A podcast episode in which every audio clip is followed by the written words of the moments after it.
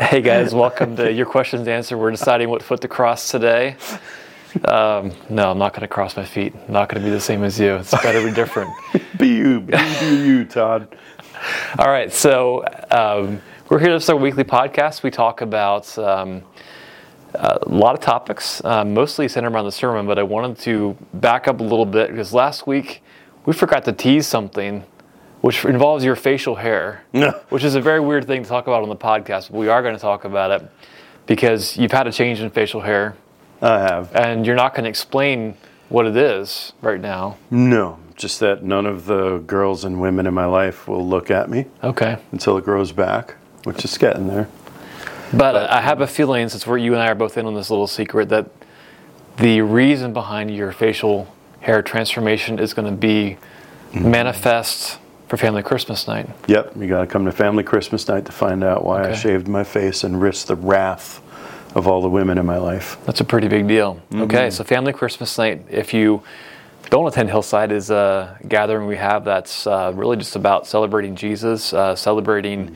who He is during the Christmas season. It's our Christmas spectacular. I would call it spectacular. Not a show, but it's a gathering. We have dinner yeah. and uh, an awesome evening. So if you're interested, that's next Saturday, yeah. which on the podcasts may not line up, but it's Saturday the 9th.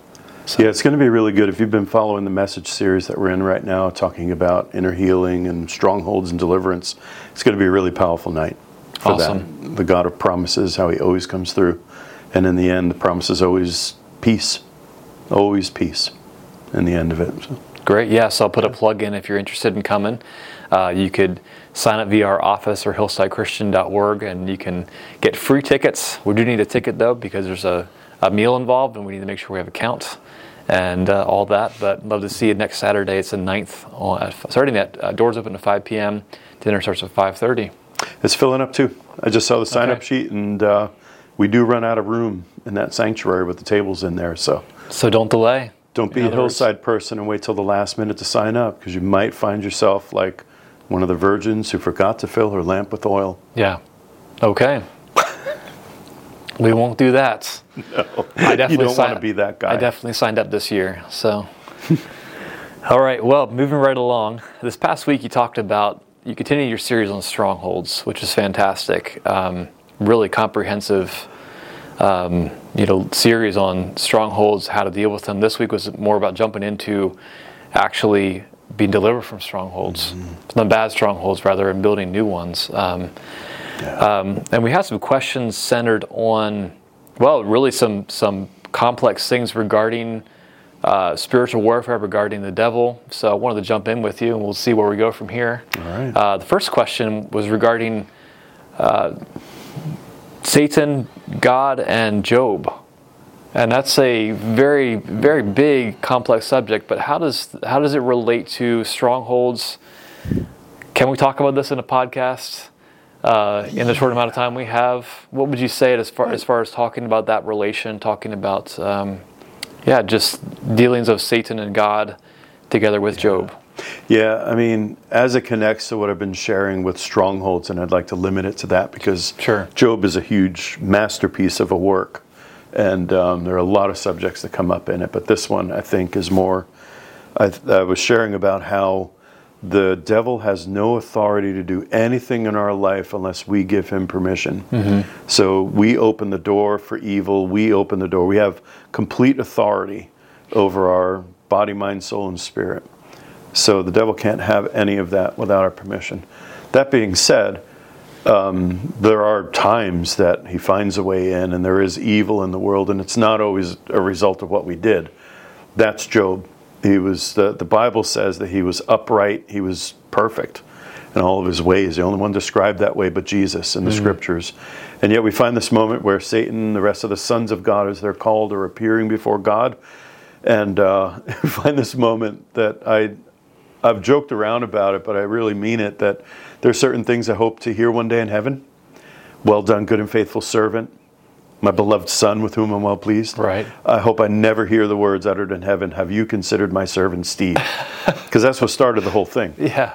was that uh, I mean Satan didn't even come and say, "Hey, this Job, he's really irritating me." God in, in, initiated the whole thing. Mm-hmm. The the bottom line is God, you know, Satan said, "Well, you know, he he only loves you because you put a hedge around him, because you bless him, and he only loves you because of that. You take away all of that, and he'll curse you to your face." And that's the beginning of the book of Job. But God, in in both instances, so there's that first instance in chapter one, and then he loses everything um, chapter 2 comes along and God says, See, he didn't curse me. I, it, you took everything from him. Mm. That's an important thing to make sure we catch. God did not do any of that. In fact, one of the messengers even comes to Job at one point and says, Fire came down from heaven. God fire came down from heaven, which was wrong. Mm-hmm. Satan did all of that. God had nothing, God did not do anything to harm Job. Satan did it all um, chapter 2 comes along and God gives him another restriction. Okay, you can touch his body, but you can't kill him. And I think how, if the question came in about that, it probably connects to God gave permission. So God can also give permission mm-hmm. uh, for things to happen. Why he does that, that's another subject for another day. That's where I mean, can of worms, I'm going to keep the lid on that can of worms for today. The bottom line is Satan cannot do anything without our permission, without God's permission okay. in our lives. He has no power. All authority in heaven and earth has been given to Jesus. That leaves absolutely zip for the devil and the whole kingdom of darkness. Praise God. That is powerful. No authority, but he still has some power, and he still does a lot of damage with that power he has. Yeah. Okay. Well, since it is a big topic and we're limited in time on our podcast, are there resources you can think of? This is putting, putting you on the spot, but we could post it down below in the comments. You know who? If I were going to read the book of Job and really come to an understanding of it, mm-hmm. I would go with, um, of course, his name. Now that I'm on the spot in front of a camera, it's going to jump out of my head.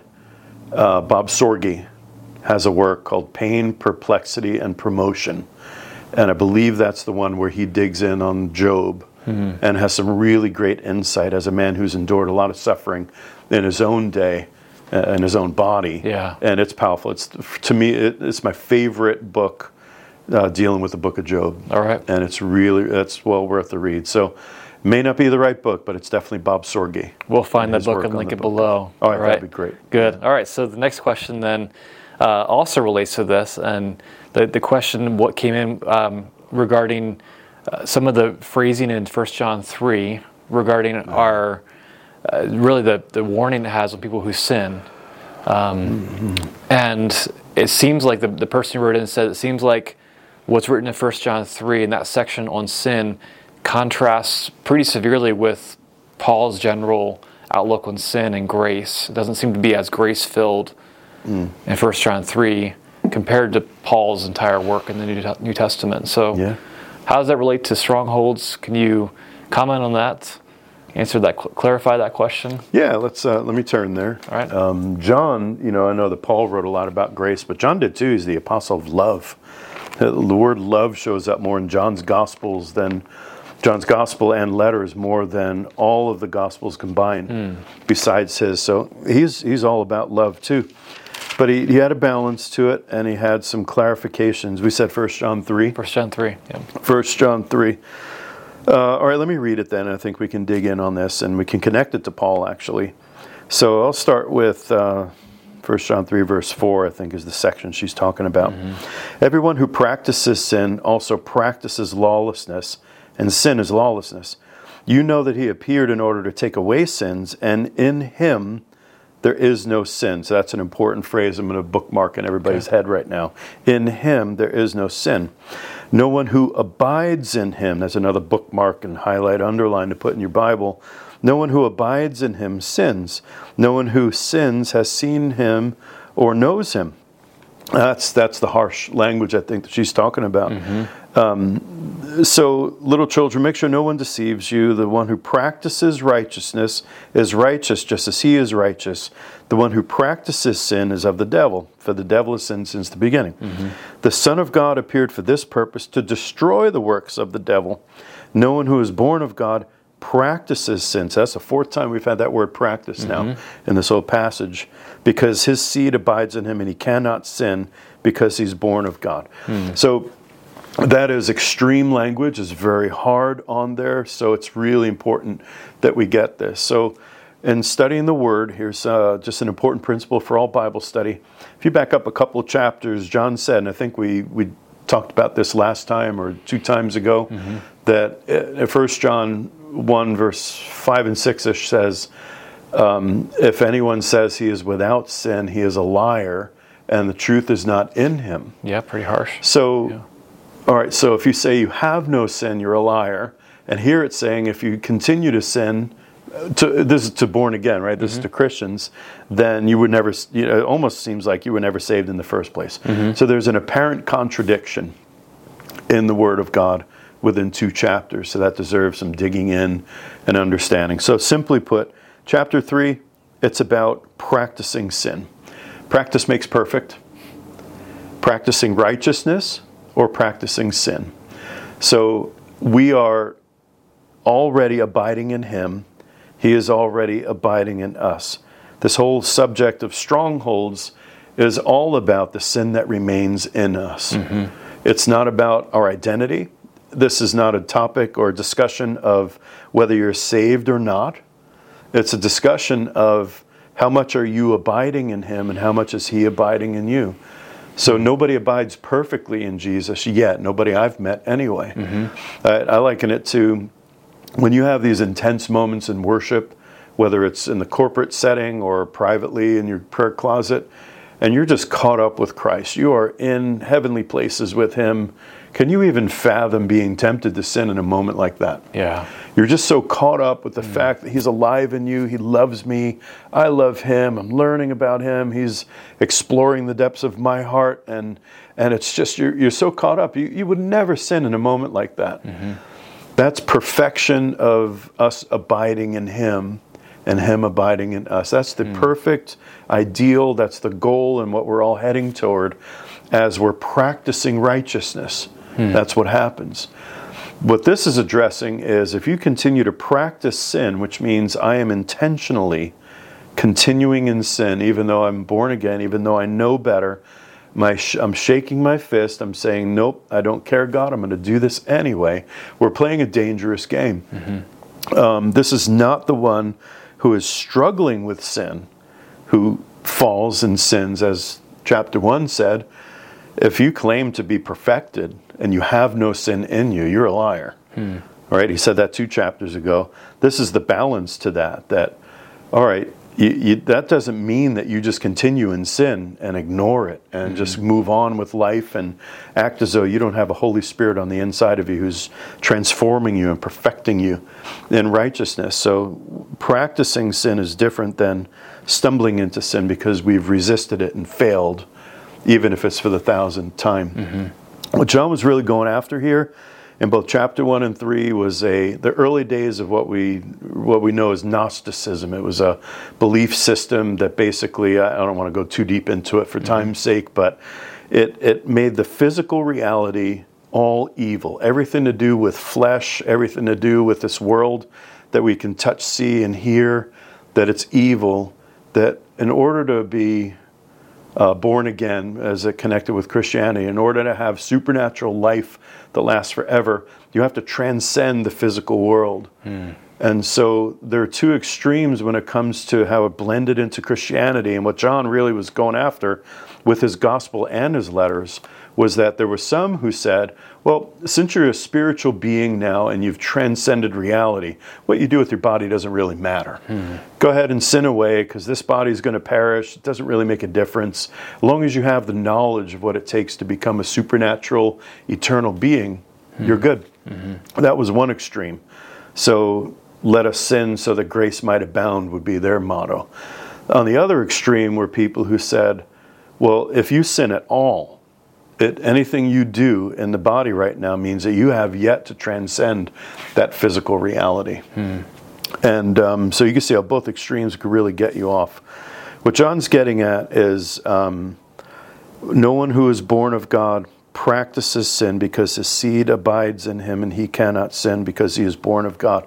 If we connect that back to what Paul said in chapter 7 of Romans, mm-hmm. he kept saying, you know, this thing, the thing I don't want to do, I do, the thing I want to do, I don't do. And he goes and he says, It's yet not I, but sin that dwells within me. Mm. It's not me. This is not who I am right now. It's not my nature right now to sin. Mm. It's that I still have, like a disease, I still have some sin that remains. Mm-hmm. And I, I take it, I don't take it lightly. I don't partner with it. I don't love it. I hate the fact that I still have this disease that keeps infecting me and keeps mm. causing me to do things I don't want to do and not do things I want to do. So it's not my identity. This passage in chapter 3 is all about identity. Um, who abides in him, uh, no one who abides in him sins. No, no one who sins has seen him or knows him. Little children, make sure that no one deceives you. So, in other words, your identity has nothing to do with that sin hmm. that's in your life.